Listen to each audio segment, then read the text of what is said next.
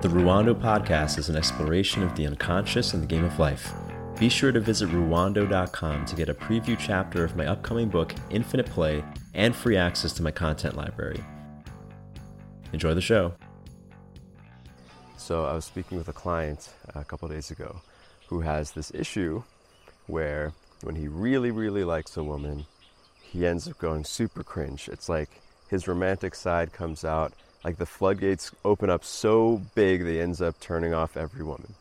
And uh, I think a lot of guys have this issue. And, and this guy specifically, if you met him on a normal day, you'd think, oh, this guy, he's super charismatic, he's super grounded, he's very masculine. You know, uh, he's very icy, some would say. All qualities that make him very attractive in normal dating settings until he finds someone he really likes. This has happened a few times the last couple of months. He meets a woman, he really likes her, like he's head over heels. It's like the woman he wants to date, be with, whatever, and then he ruins it by being. His romantic side comes out in this really weird way. So, of course, I wanted to explore this with him. So, we explored his past because I figured there must be something dissociated here, right? Like, there's, there's got to be some reason why this guy who normally acts so uh, he does everything right normally with women, except when he likes someone. Like, what is it that makes him do the opposite of what would be attractive in these situations?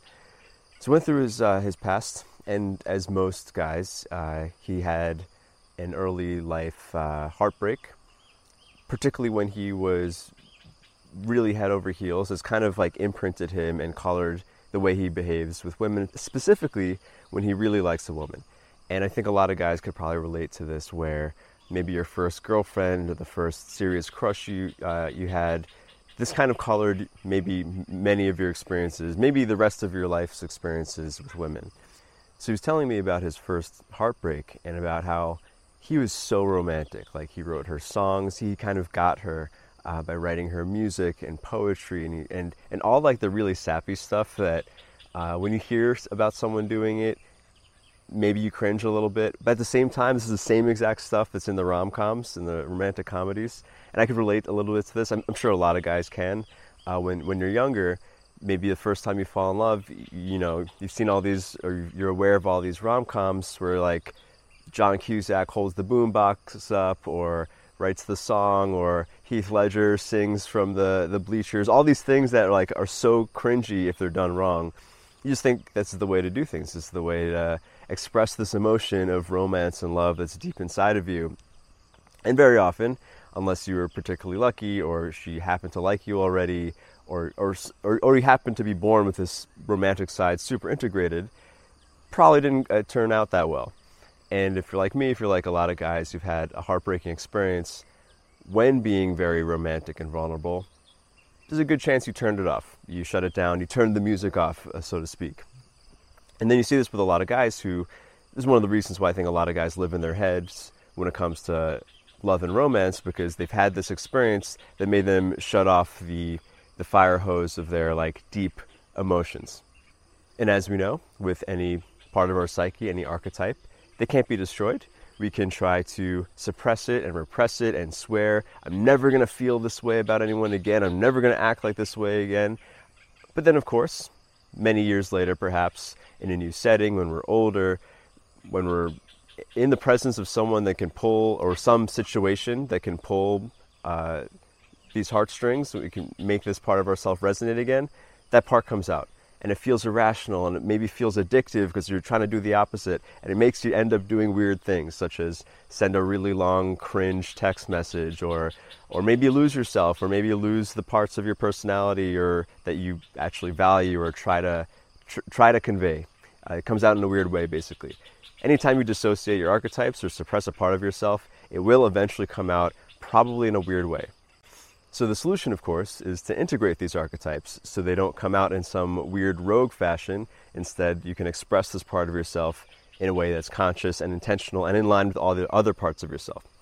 And specifically, when we're speaking about this romantic side, more specifically, the romantic side or the you know, the feminine romantic side of a, of a man, a straight man we're talking, uh, it can be a little challenging because it's so counter to everything else that's masculine in a masculine individual. So this romantic side of a masculine person I'm calling the Orpheus archetype. I'll explain who Orpheus is from Greek, Greek mythology. Um, and essentially, this is the romantic side of a masculine man. And if you can learn how to integrate the Orpheus archetype, then and only then can you be romantic. Can you feel the sappy feelings? Can you feel the things that kind of make a guy feel soft or sometimes effeminate if it's uh, done in the wrong way?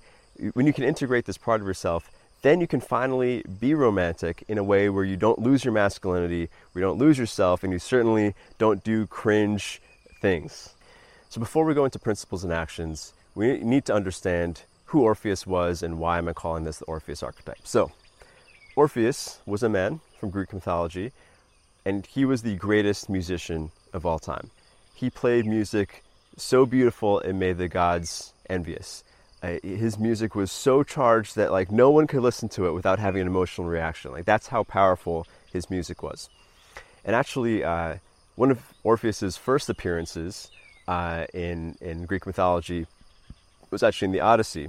And I mentioned this story in the lover archetype episode, where Odysseus was uh, sailing by the the island of Sirens, which were these man-eating female creatures that sang music so beautifully that it made sailors uh, go off course and crash into the rocks. And if you caught that episode on the lover archetype, I, I, I spoke about this as a metaphor of like the lover archetype and how men need to learn how to relate to the feminine without letting it consume them and crash into the rocks. So I, I told that in a different, in different setting, in different, uh, from a different perspective. There's Orpheus archetype, which is certainly, uh, certainly relates to the lover archetype. Orpheus was actually on the ship with Odysseus. So when Odysseus uh, tied himself to the mast so that he can hear the music of the siren's call, he could um, take in the beauty of the feminine without crashing into the rocks.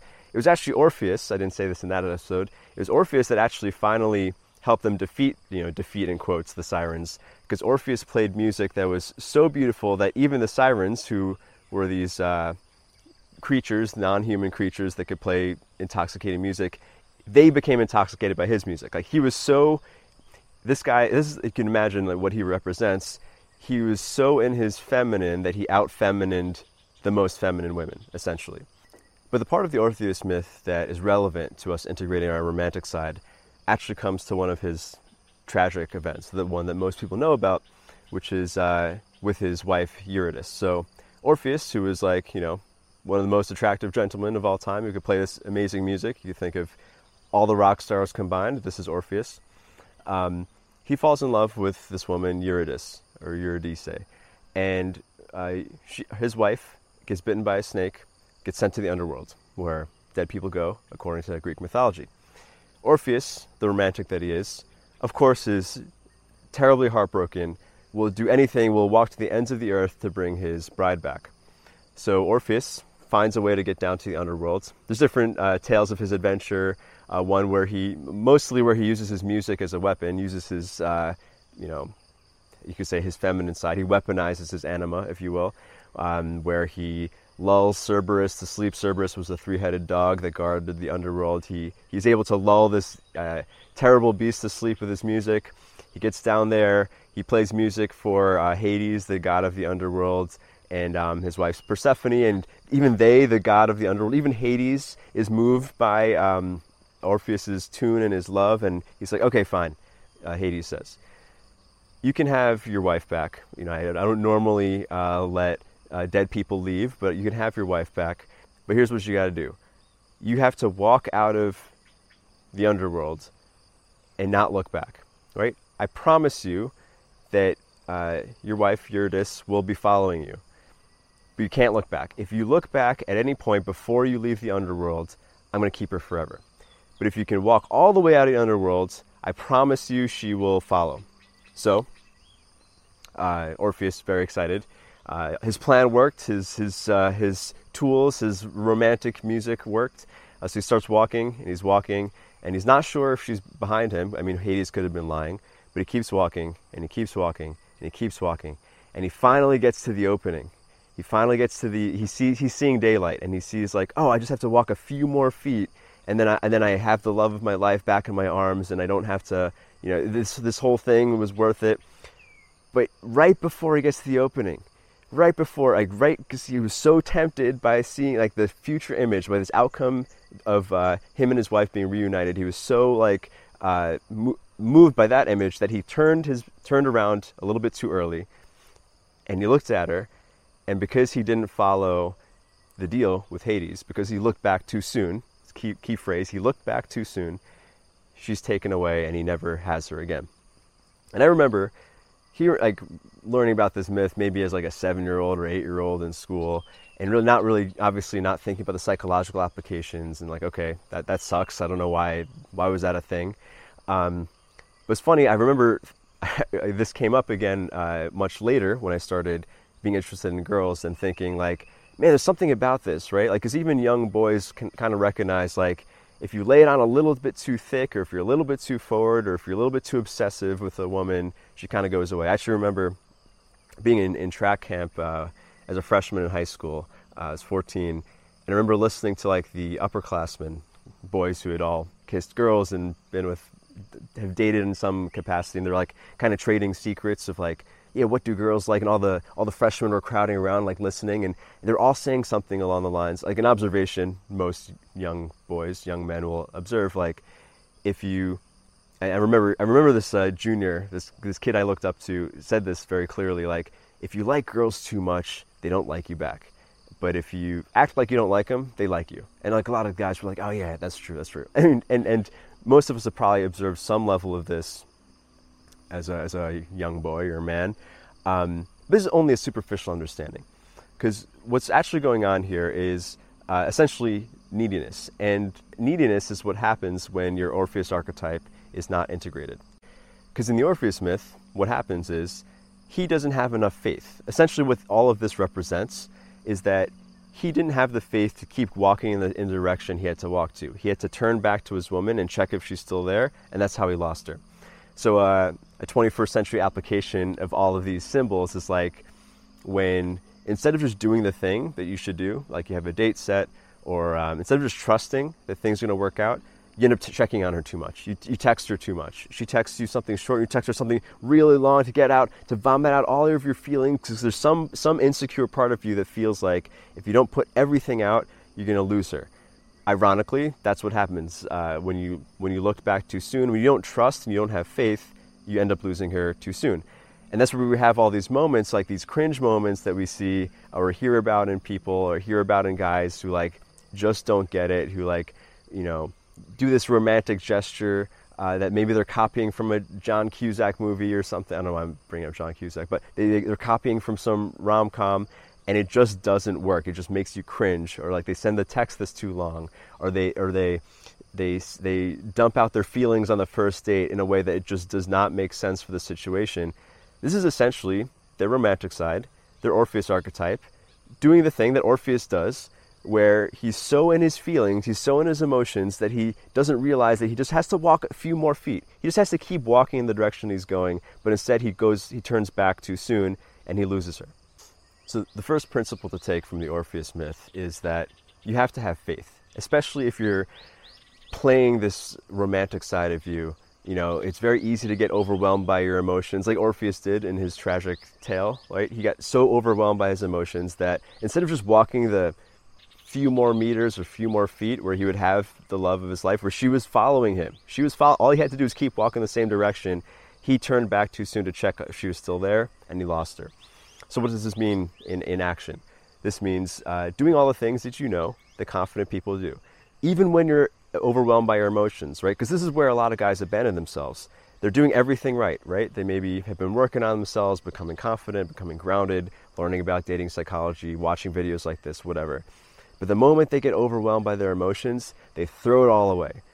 Orpheus did not trust that if he just kept walking in the direction he's supposed to be walking, if he kept doing the thing he's supposed to do, and this could also mean, you know, uh, continue following your purpose instead of throwing your life away for a woman. Like, that's not attractive. Actually, if you do that for most women, they'll actually become uninterested in you, right? Because what makes a guy chase a woman is a lack of faith. He thinks that, oh, she's not going to love me just by me being me. She's not going to love me by me pursuing my interests or doing the things that I feel are right. I need to I need to throw everything away and grasp for her. I need to chase her, right? And when a woman feels that chasing, grasping, needy energy, she gets a subconscious signal oh, this guy obviously doesn't believe in himself. This guy obviously, uh, you know, he's demonstrating his low uh, opinion of himself that he needs to go chasing after me. And even even before her, she consciously processes this, she's already dried up. She's already like, ah, this is clearly not the type of guy I want to be with, a guy who's so needy. So I'm going to use texting as an example because it's concrete and observable, and most people can relate to this. Is that um, you want to make sure that the energy is balanced. So a lot of you may have heard this from other dating advice people of like, um, oh, only uh, only text her as often as she texts you, or only text as much as she texts you, or something like that, right? It's not that that's wrong. It's actually, you know, it's not a bad thing. But when you look at things that superficially, it can kind of put you into this robotic headspace. I would actually rather think of it, allow you to engage your feelings so you don't have to think so much. You get out of your head and actually behave more instinctually.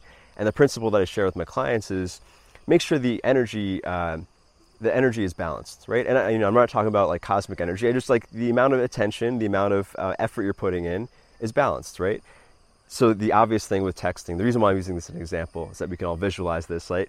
If she texts you one sentence and you text her 20 pages, that's kind of, it just feels weird, right? It feels weird because, you know, why would a high self esteem guy give so, or a high self esteem person, right? This is not gendered. Why would a high self esteem person give so much energy to someone who's only giving them a little bit of energy back, right? And if you could start to think of it this way or, or feel into it this way, where in every interaction you want to have a balanced, uh, balanced energy, you know, you don't have to think so much about when should I text or what should I say. It's like you can you can share as much as true for you as long as it's balanced with the person. Now that is kind of a training wheels example because the place where you really want to get to is where you don't even have to think about that anymore. Where your romantic side is so integrated that you can now become totally detached from the outcome and love for the sake of loving. Now, this is something that I think is pretty rare in a lot of guys because most guys, especially especially if for whatever reason you've suppressed your romantic side, probably because you fear it on some level. When a guy does employ his romantic side because he can't help it, he becomes very attached to the outcome, right? A great example of this, uh, someone who does this really well, uh, is my friend Zan, Zan Perrion, who you may be familiar with. He is so detached from the outcome because he just loves being romantic. Like this is just in him, right? You know, he, he loves expressing himself and, and appreciating beauty in women. And if they respond, great. But he's, he feels so abundant in himself and he, and he just loves the act of loving that he doesn't care about what the response is. And because of that, usually the response is good. It's like when you can be, this is also, you can take this principle outside of romance and outside of like this type of, it's any social interaction. If you can enjoy sharing your truth then it automatically becomes not needy because you don't need anything from the other person to validate to validate your actions. It's like I just wanted to tell you I think you're awesome, or I want to tell you. You could say something negative too. It's just like I just want to tell you you're beautiful. I mean, that's obviously it's more of like maybe a cold approach application. But with someone you're on a date with, or someone you've been seeing, you know, often I would I would frame it oh, when I started integrating this part of myself of like, you don't have to respond. I just want to tell you I feel this way about you, and sometimes a woman will be like, you know, maybe not respond uh, to it uh, perfectly. Uh, a lot of people, especially when you, you, tell a vulnerable truth, they're kind of like uh, thrown off balance. But the real, the real uh, test is can you take whatever reaction they're taking and still commit to your action, right? Who cares about their reaction? Like you're committed, you want to feel, you wanted to love for the sake of loving, and that's what's making, that's what's giving you the win. So you don't need any, um, any response for them. Because when you achieve that point, at that point where you're no longer attached to outcome, you're naturally following your feelings, you're doing things for yourself, so you're not creating these deficits where you're outpouring a ton of energy and getting nothing in return. Because when you when you're loving for the sake of loving, you're already getting the thing that you want by doing your action, right? You become totally independent of the outside world, which gives you freedom. And when you get to that point, that that is when you can express your romantic side and never worry about being cringe. Like that is when you can just like love for the sake of loving. And that's actually the thing that romantic comedies are made of. Or that is the thing that romantic poetry and music is made of. This like this like commitment or like devotion to the act of loving or the feeling of romance where you no longer need anything from the other person. And ironically, that's, what ex- that's exactly what has her follow you out of the underworld um, into your arms. So that's the Orpheus archetype. The romantic side or the femininely romantic side of a masculine man. It's something that I think a lot of guys are afraid of. And a lot of guys, because they're afraid of it, because they tend to repress it, people, men tend to repress this side, it ends up coming out in weird ways. And if you want to make sure you don't end up becoming needy when you fall in love, where you don't become beta-ized, where you uh, don't send long cringe text messages, you have to integrate this part of yourself. I hope you got a lot out of this episode. If you want to learn more about this stuff, if you want to have more discussions with real guys, you should check out my group on Facebook, the Masculine Underground Forum. If you go on Facebook, just search for Masculine Underground or type into your browser forum.masculineunderground.com. We have great discussions. It's the easiest way to interact with me or ask me questions. There's also information about our live podcasts and our men's group, which is every other week. Um, and if you want to learn more about embodying your archetypal masculinity, check out my Masculine Archetype Challenge at masculinearchetypechallenge.com.